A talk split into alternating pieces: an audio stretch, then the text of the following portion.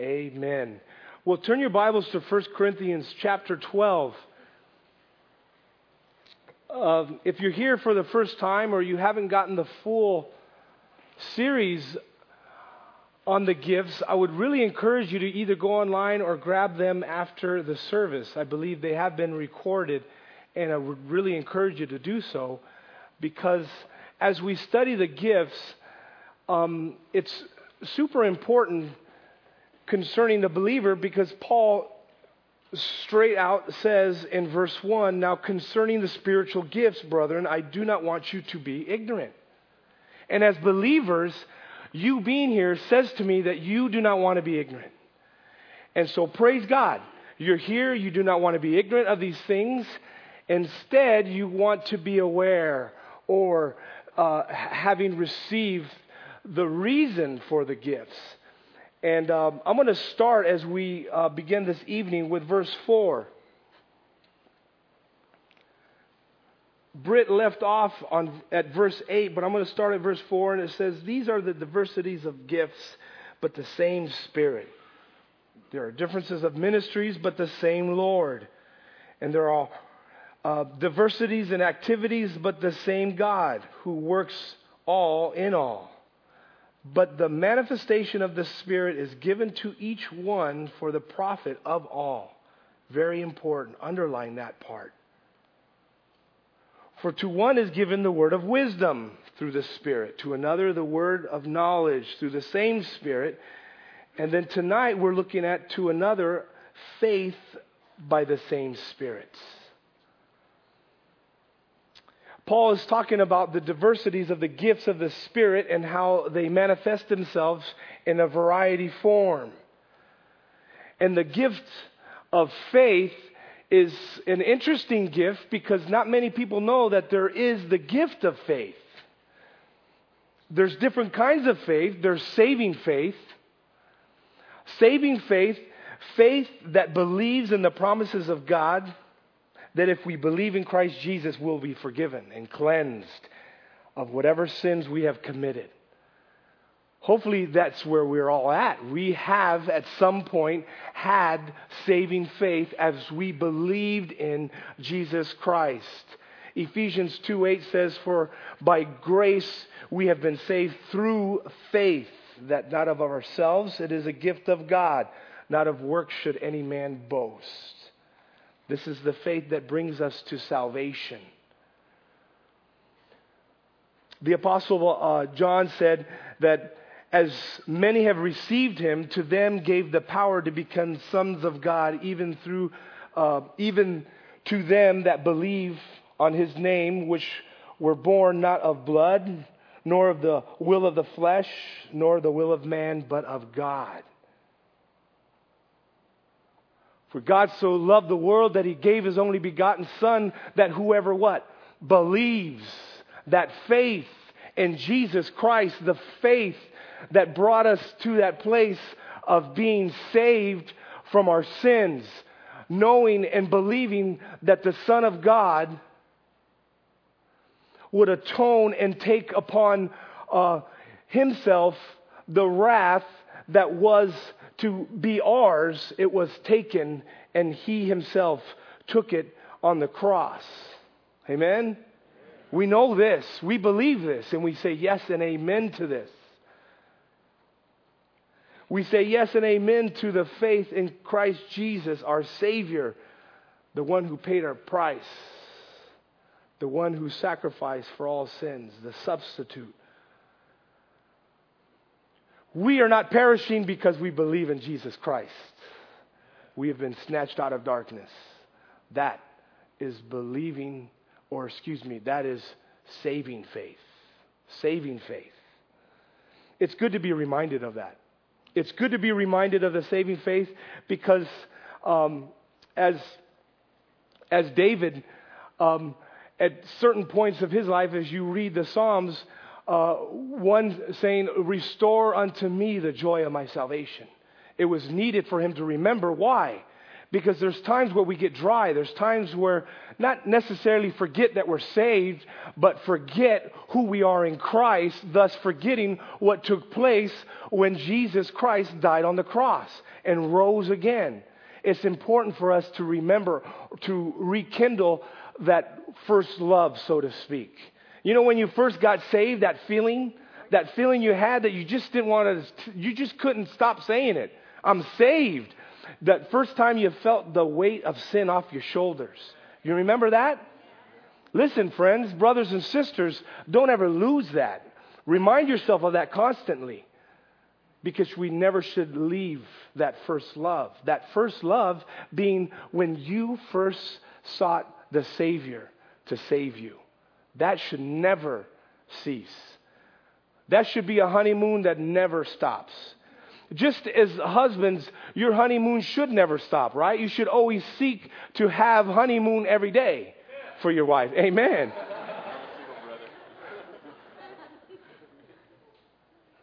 No wife is disappointed with that. No husband's disappointed with that.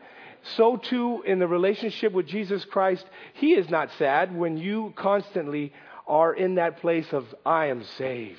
Thank you, Jesus. Hallelujah. Glory be to God. That is saving faith.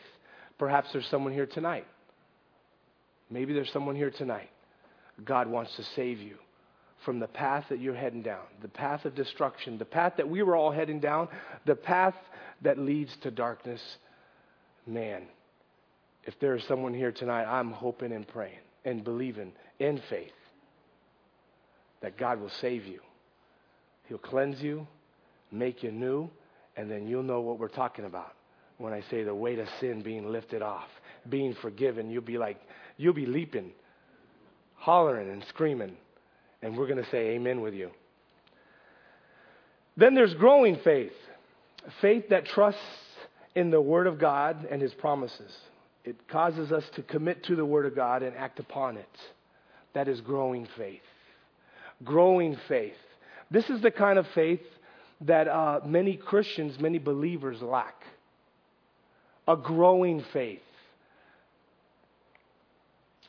Turn your Bibles to uh, Mark chapter sixteen.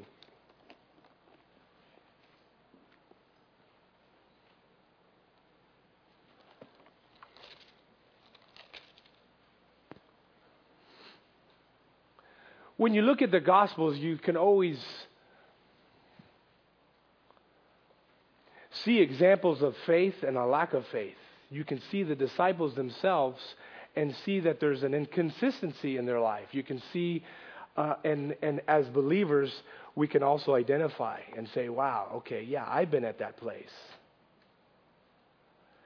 And as a reader, you would you would almost think, how is it that these guys spent three years with Jesus and at uh, many points never really got it, never really got the purpose of Jesus coming here to earth? Well, I'm sure they're in heaven thinking to us, saying, why aren't you guys getting it?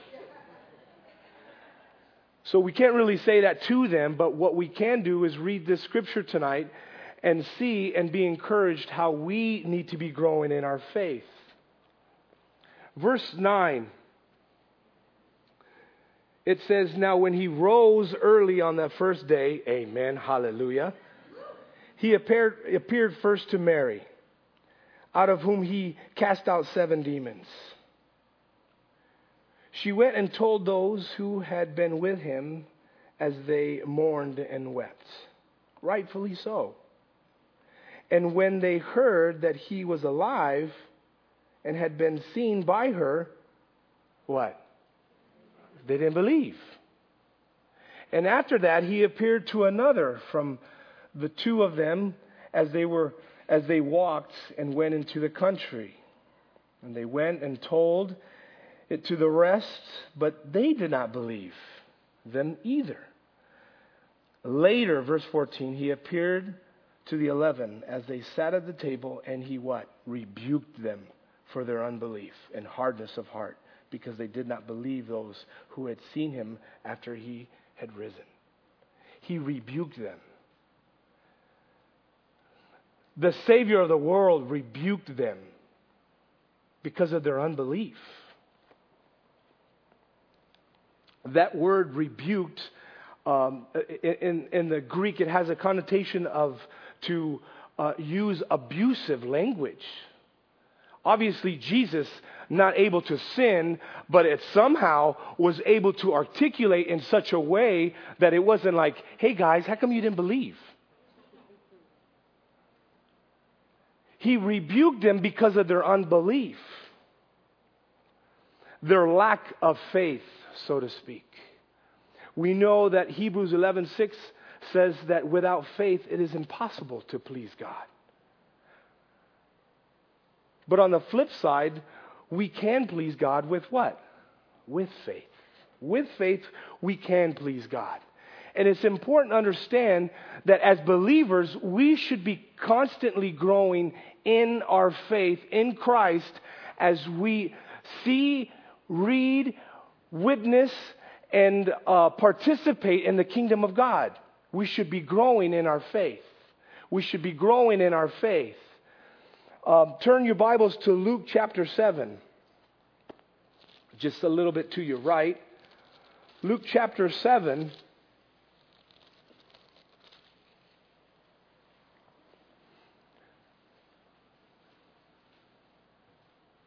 Verse two says, "And a certain centurion's servant who was dear to him was sick and ready to die. And when he had heard about Jesus, he sent the elders of the Jews to him, pleading with him to come and heal his servant. And when they came to Jesus, they begged him earnestly, saying that one from whom he should do this was deserving." In other words, they were like, you, you got to give this guy the hookups because he gives us the hookups. And then verse five says, "For he loves our nation and has built us a synagogue." Then Jesus went with them.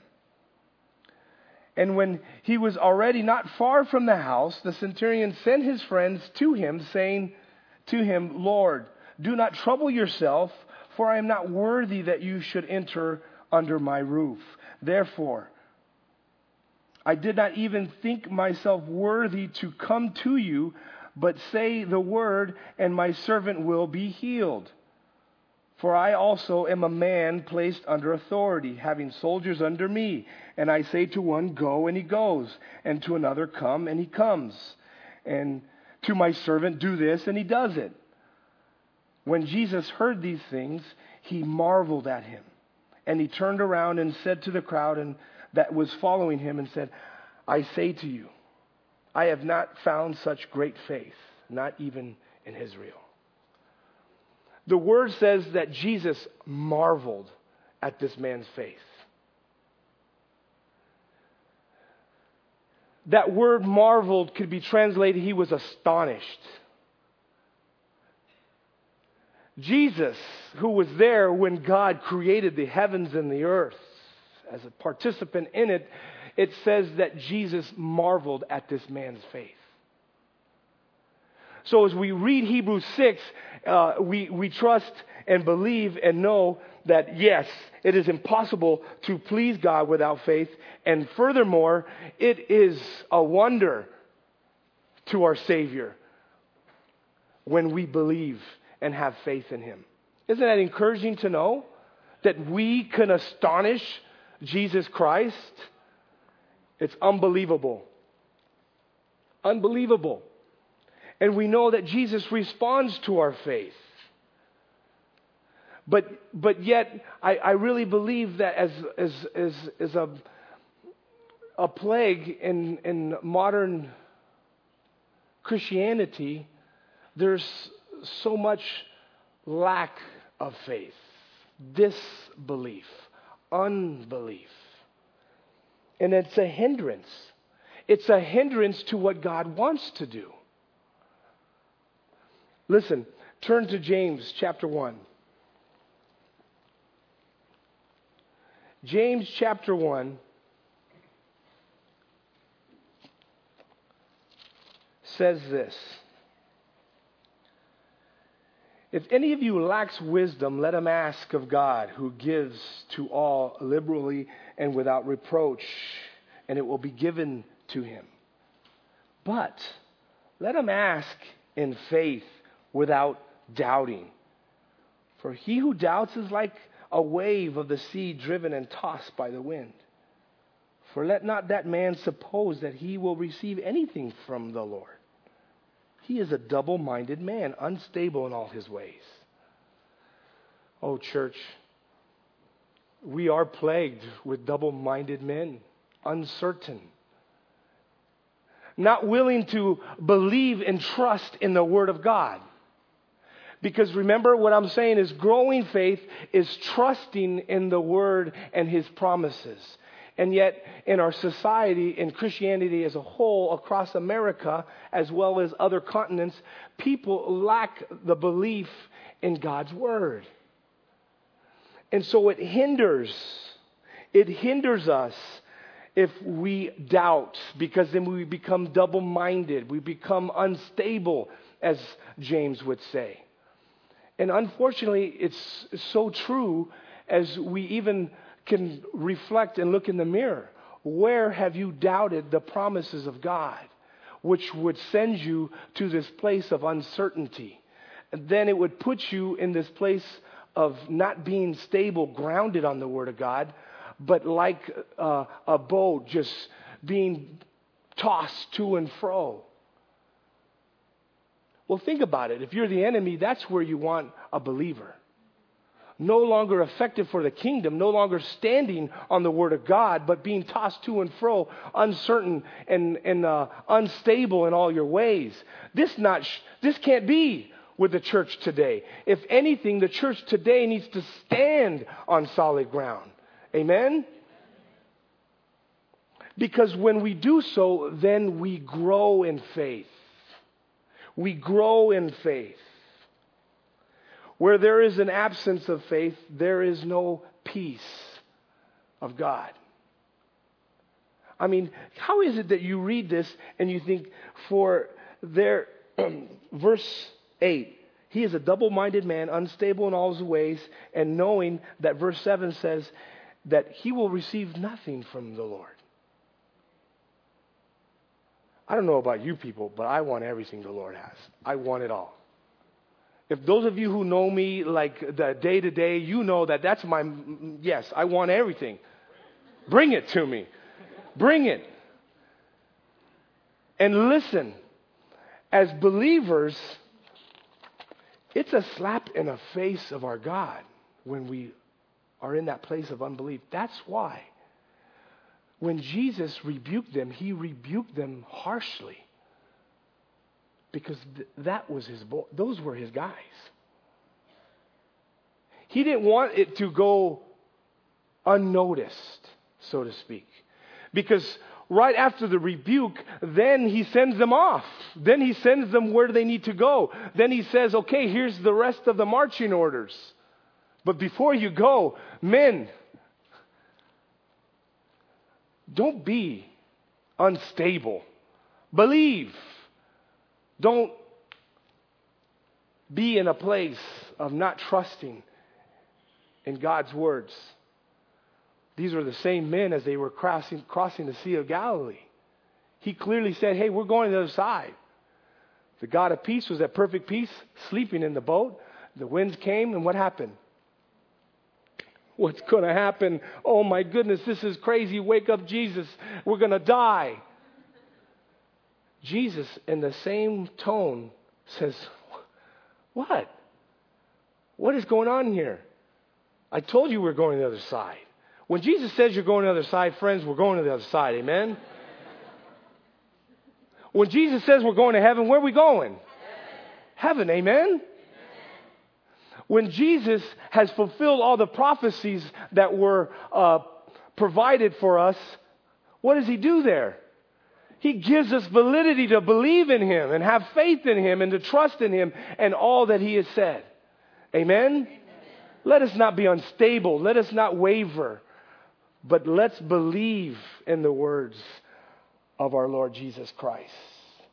Just as a child grows, we should be growing in the Lord. I don't know what measure the Lord would have for you, because it's different for all of us. As a believer of two weeks old, you're not required to believe in this measure, But trust and know that God has already in you, because you have that faith, that saving faith is going to give you a measure of faith to continue to believe. But when you do not believe, then you are now disengaging in what God wants you to do. In the same manner as I'm raising my children, the minute they disengage from my instructions and all that I have for them, where are they placing themselves? In danger, no longer the care of the Father. And that's not where God wants us to be. Obedience is such a key ingredient to growing in faith.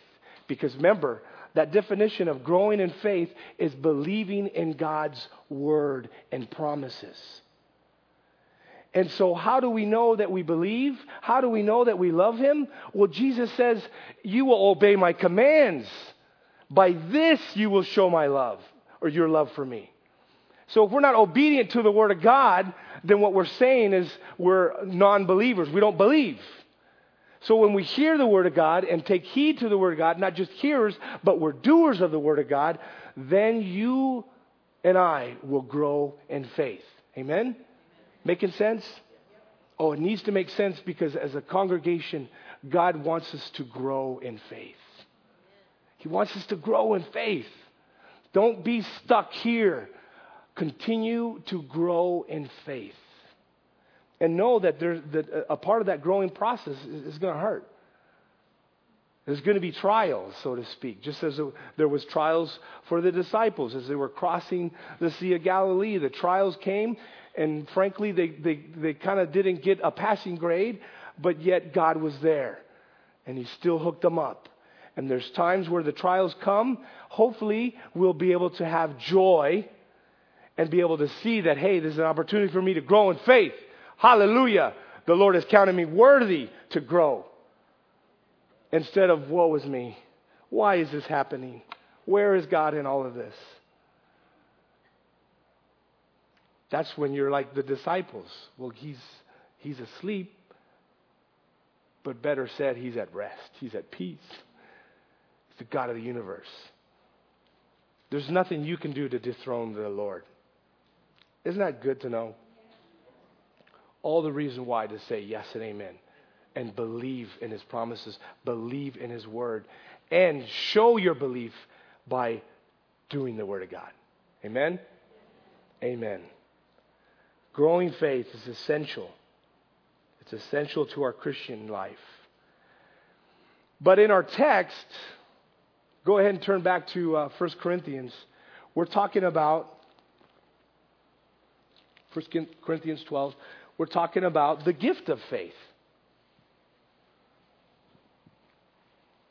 Not saving faith, not growing faith, but the gift of faith, also known as special faith. Special faith is the supernatural ability to believe God without doubt, unbelief, and visualize what God wants to accomplish. It's an entirely different faith. It is not only the inner conviction, but it is the supernatural ability to meet adverse circumstances. The best uh, uh, example I found uh, that the Lord led me to is found in Acts chapter three. Acts chapter three. If you like, you can turn there. It's always good to exercise faith in the Word of God by turning your Bibles. Because then you're able to underline and say, Lord, help me.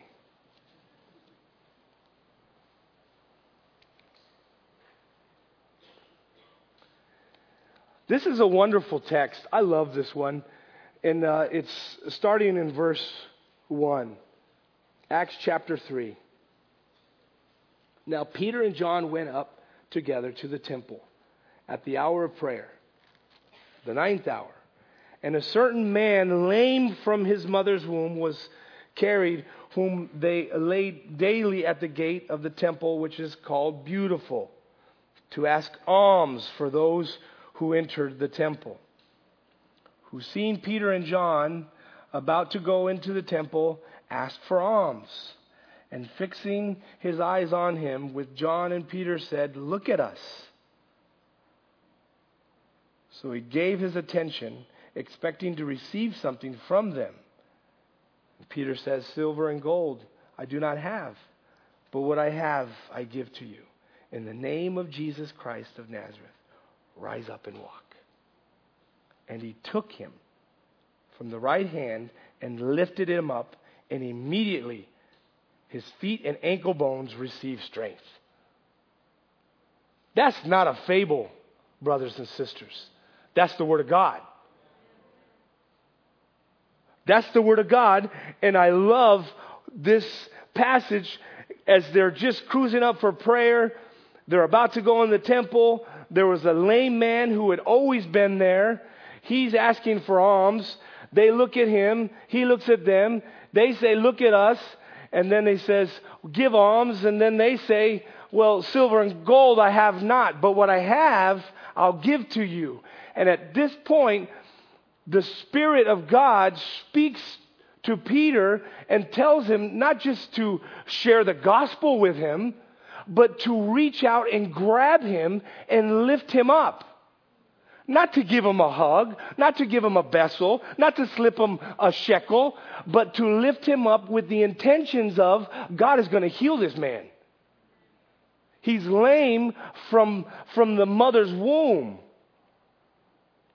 This obviously at the time was a normal circumstances. It's not that normal now to see lame man on the street. Depending on where you are, maybe in L A, maybe in San Francisco, you see these types of things. But in general, it's not a normal situation. It's not a normal circumstance. But at this time, it was a normal circumstance to see these men uh, begging for alms. So here we have a normal circumstance, but then we have a response that's not so normal. It was a supernatural response. It was the, the Spirit of God speaking to Peter saying, "This man, today is the day that he will be healed." And Peter, as he grabbed that hand, lifted him up. And what happens? The Bible declares his ankles and his legs were strengthened. Oh, and I love what happens next. Verse eight, so he's leaping. He stood up, he's walking, and he's just praising God. Amen? Oh, come on, people. Amen? A lame man just started walking in the Bible. It's true. We know it. We believe it. Amen. And that was met by a supernatural ability. It wasn't Peter's great uh, touch. It was the Spirit of God coming upon Peter and letting Peter know that this was the day. Now, as a side note, in the gifts, they often work in tandem. The gift of teaching, you often see the word of knowledge and prophecy. Uh, with tongues, the gift of tongues, you often receive uh, interpretations of tongues. With the gift of mercy, you often have the the, the gift of giving. You, you see them in tandem. I, I love it. With the gift of faith, you often see miracles and healings. I've seen all of this function in this body. It's wonderful. To see a need, and then to see someone with the gift of mercy and the gift of giving to meet that need. To see the body function in this manner is wonderful. As a pastor, as an outsider looking in, it's wonderful. And as a participant being a part of it, it's glorious. And here you see them operating. There's actually a, a number of spiritual gifts taking place here, because Paul, or excuse me, Peter will go on to preach one big, nasty gospel to all those who are listening, because he had gained this great audience, because the audience were looking and saying, "Hey, isn't that the guy who was lame for so many years from his mother's womb? Is this true?" and they scratch their heads and they start gathering and they're looking and they're tripping out. They're saying, what is going on here? Uh, we see that in verse ten, and then in verse eleven, they see that this man was embracing Peter, this man who was leaping and screaming and praising God because he had just been healed. He goes and he rightfully gives Peter a hug. And so those who were gathered, the multitude who had gathered in and witnessed this, they're like, oh, okay, it must have been that guy. It was Peter. Peter hooked him up. But what we read is, we'll continue the passage, and that is, as all the people saw him walking and praising, then they knew that it was him who was uh, the beggar at the beautiful gates at the temple. And they were filled with wonder and amazement. Verse eleven says, now as the lame man who was healed held on to Peter and John, all the people ran together to them in the porch, which is called Solomon's, greatly amazed. So when Peter saw it, he responded to the people and said, men of Israel, why do you marvel at this? Or why look so intently at us? As though by our own power and godliness we have made this man walk. The God of Abraham, Isaac, and Jacob, the God of our fathers, glorified his servant Jesus, whom you delivered up, denied in the presence of Pilate when he was determined to let him go. But you denied the Holy One and the just, and asked for the murderer to be granted to you, and killed the Prince of Life, whom God raised from the dead, of which we are all witnesses. Peter has a wonderful way of making this point. Then in verse sixteen he says, and his name, capital H, through faith in his name. His name, through faith in his name, has made this man strong, whom you see and know. Yes, the faith which comes through him has given him the perfect soundness in the presence of you all. So Peter's real quick to say, uh-uh, don't look at me.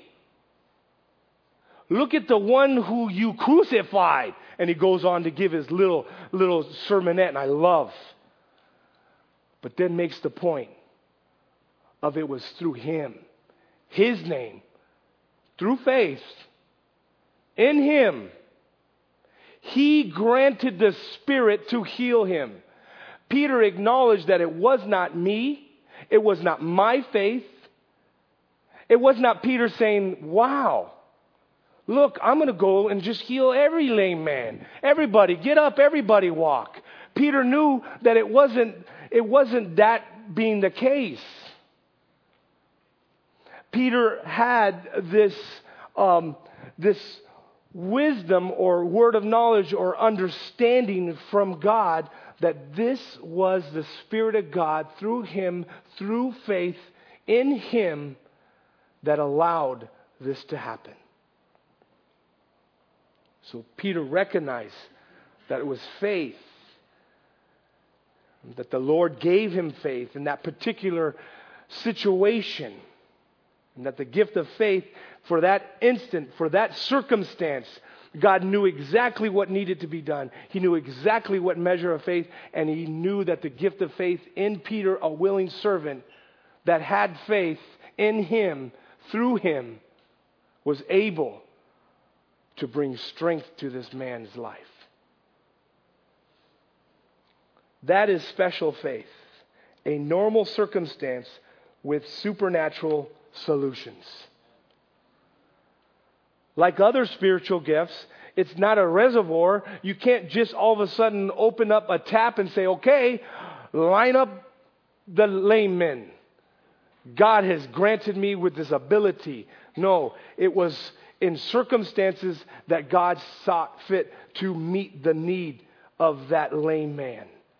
It wasn't some little lamp where you just rub it and the genie comes out and shazam, alakazam, here we go, we're healing everybody. Oh, brothers and sisters, may it never be said of us that we abuse, belittle, or somehow, somehow confuse the gifts that God desires to give us. It is given to us at times by the sovereign will of God in unique circumstances. The Spirit gives as He sees fit. It's different than the daily growing faith. It's different than the saving faith. It is faith that is granted to us by the Heavenly Father to meet normal, abnormal, crazy circumstances. It doesn't matter what the circumstance is, as He sees fit. And brothers and sisters, listen to me. There's no difference between Peter and me and you.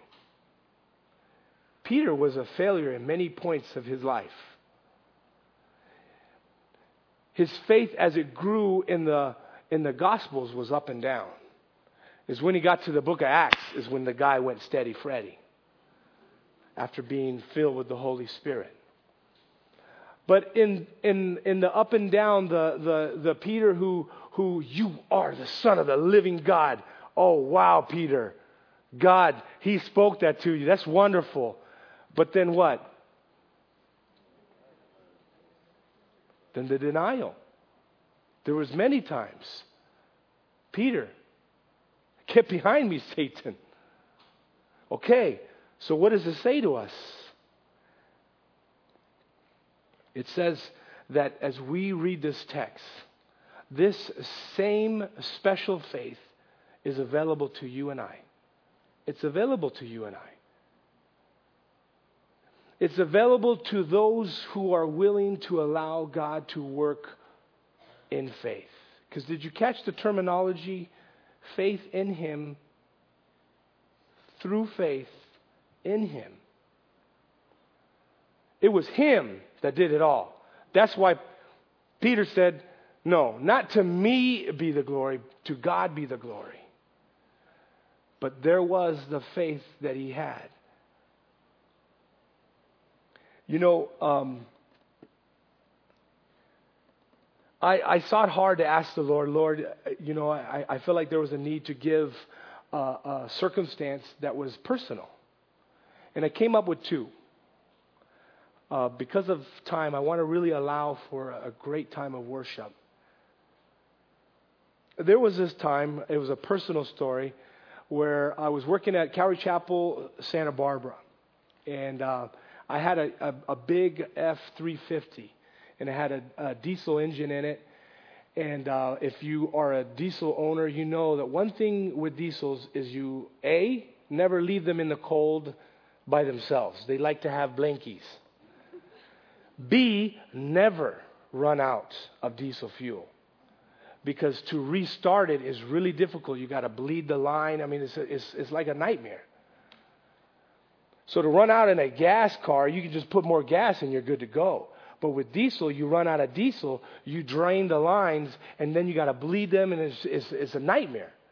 And I knew this. And uh, on my way to work, we had to be at work. I don't remember what time. It was like six o'clock or whatever. I was on my way, and I and I used to pick up this guy. His name's Timmy Creedman. Some of you know him. Sweet guy, special needs guy. He used to live at Devereaux, but then he was at this house, and I would pick him up every Sunday on my way to work. And uh, I was I was watching the light was on for a while, the light of get gas or get diesel, and I was like, oh, and I was about to go get it, but then I was like, oh, I gotta go get Timmy, and what should I do? Okay, I'm just gonna go get Timmy and hope and pray and have faith that I can get to the church, because the church there is right by a gas station that has diesel. So in my mind, everything was perfect. I pick him up, but I didn't turn it off because I was afraid. So I left it running, and Timmy this morning was just taking forever. And so when he gets in, I'm already short in my um, attitude. Like, Timmy, remember I pull up, you come out. And so if you know the guy, he's the sweetest guy in the world. And even me in my shortness is just, okay, let's go, Jared, let's go to church. I mean, he's just happy, and I'm like, oh, okay. So I'm heading down, and uh, I'm I'm on my way. I pass a gas station that doesn't have diesel, and I'm on my way to the church, and lo and behold, at, at a stoplight, I run out. And I just turned red in anger, like, oh, I knew it. I'm not, oh, what am I going to do now?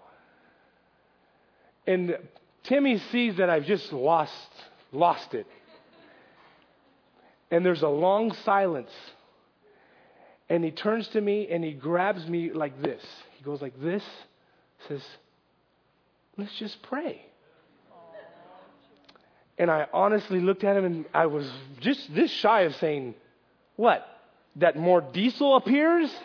What are we going to pray? What, Timmy, what are we going to pray? I honestly had that in my mind. And so I said, Timmy, pray. Because if I pray, I don't know what I'm going to pray. Pray that I don't lose it, whatever. And so he just in the sweetest little voice just says, Jesus, we need to get to church. So please have, please, he didn't know me by Pastor G, but please help Gerald to get us there in his truck. And he says some other things I don't remember. I just remember when he said amen, he smiled with just glee and said, go ahead, turn it on. And I'm looking at him going, honestly, with this attitude, my eyes get this big and I cried. I put it in drive and I began to cry, just driving. And he's just like, so my God.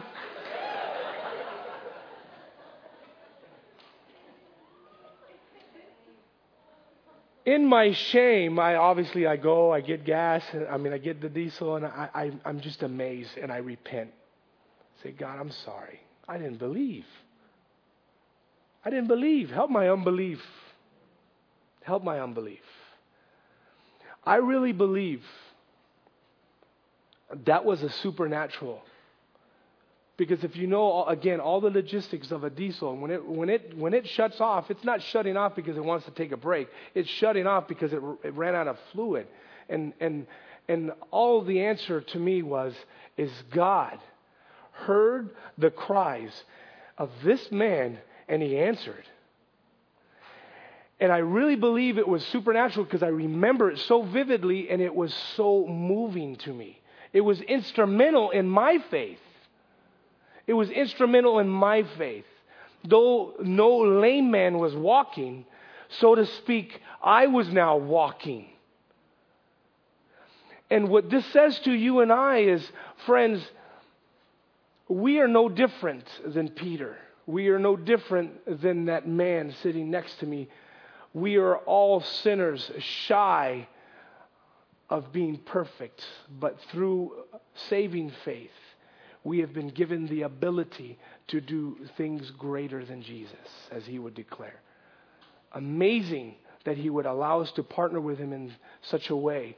But if we tonight, if we tonight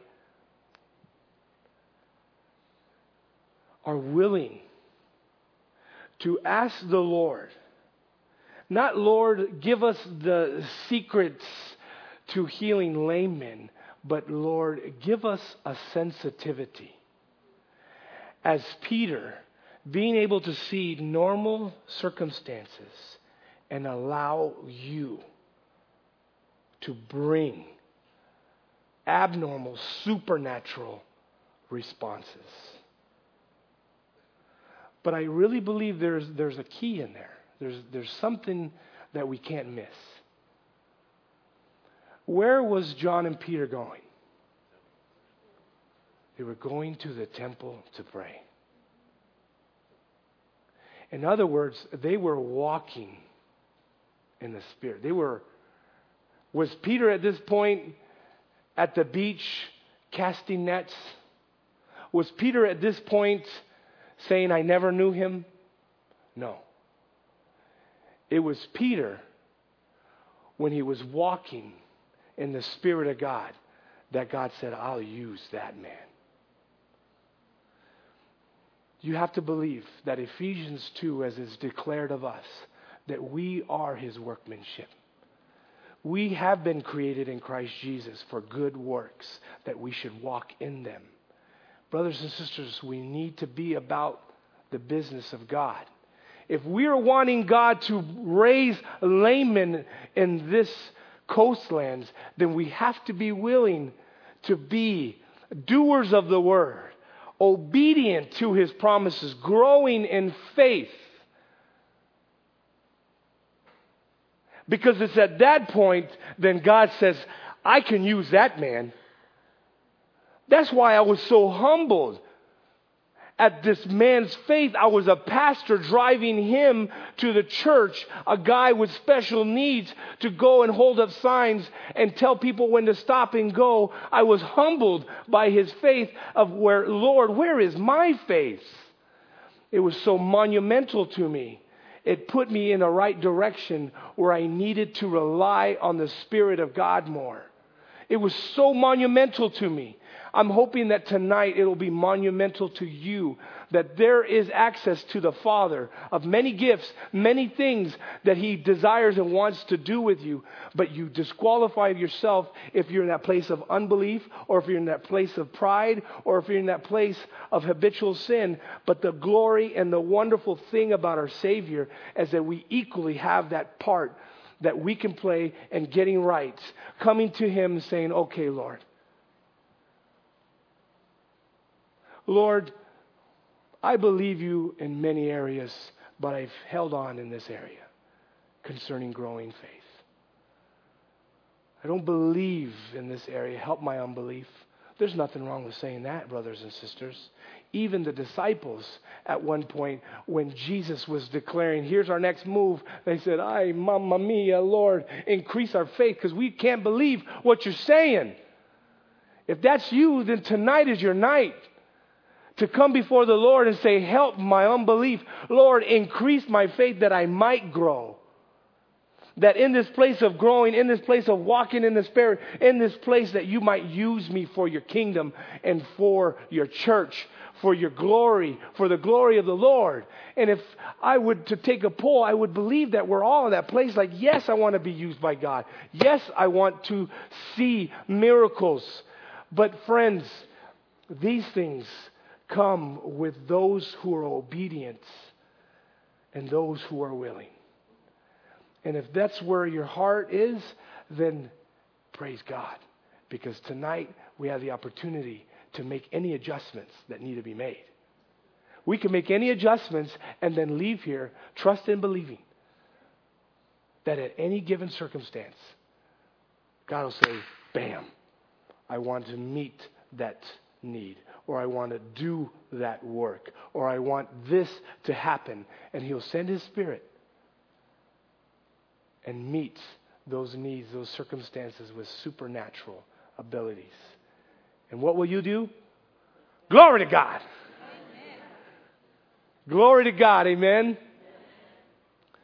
Father, thank you for this evening you've given us.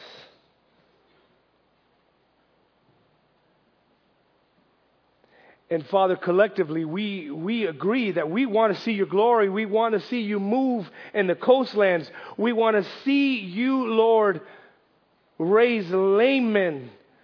Lord, we know that there's people that are not saved. There's co-workers that we work with that do not know you. There's neighbors, there's aunts, there's uncles, there's fathers and mothers that don't know you. And we know you can supernaturally touch their lives. We want to see you move radically. And Father, we're, we're just humbled at the fact that you would use us. And so we ask tonight, Lord, and given this opportunity to worship you, we ask that your Holy Spirit would lead us tonight to help us to make adjustments wherever they need to be made, that ultimately the end result would be that you're glorified and we're able to operate as the body of Christ ought to operate.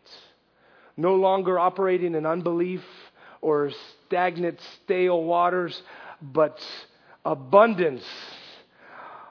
A church growing in faith. A church adding to numbers of saving faith. And a church seeing miracles because we believe and know and trust in our God. So help us, Lord. Help us in our unbelief. Help us in areas that are stale. Help us, Lord. Come and move amongst us now, that we might find this place where our brother Peter was, walking in the Spirit, no longer fulfilling the lust of the flesh, but giving unto you our lives and all that we are. We pray these things, Jesus. In faith, we believe and say amen. Brothers and sisters, I specifically ask, if there's anyone in here that has not asked Jesus Christ to be your Lord and Savior, and you understood what I was talking about concerning saving faith, you come speak with me. I want to speak with you concerning what the Savior wants to do for you. But then others, concerning growing faith, if there's areas that, man, you need to make adjustments, come. The prayer team will be right over here. They're ready and willing and able to pray for you, that God would make the adjustments needed so that you grow in faith.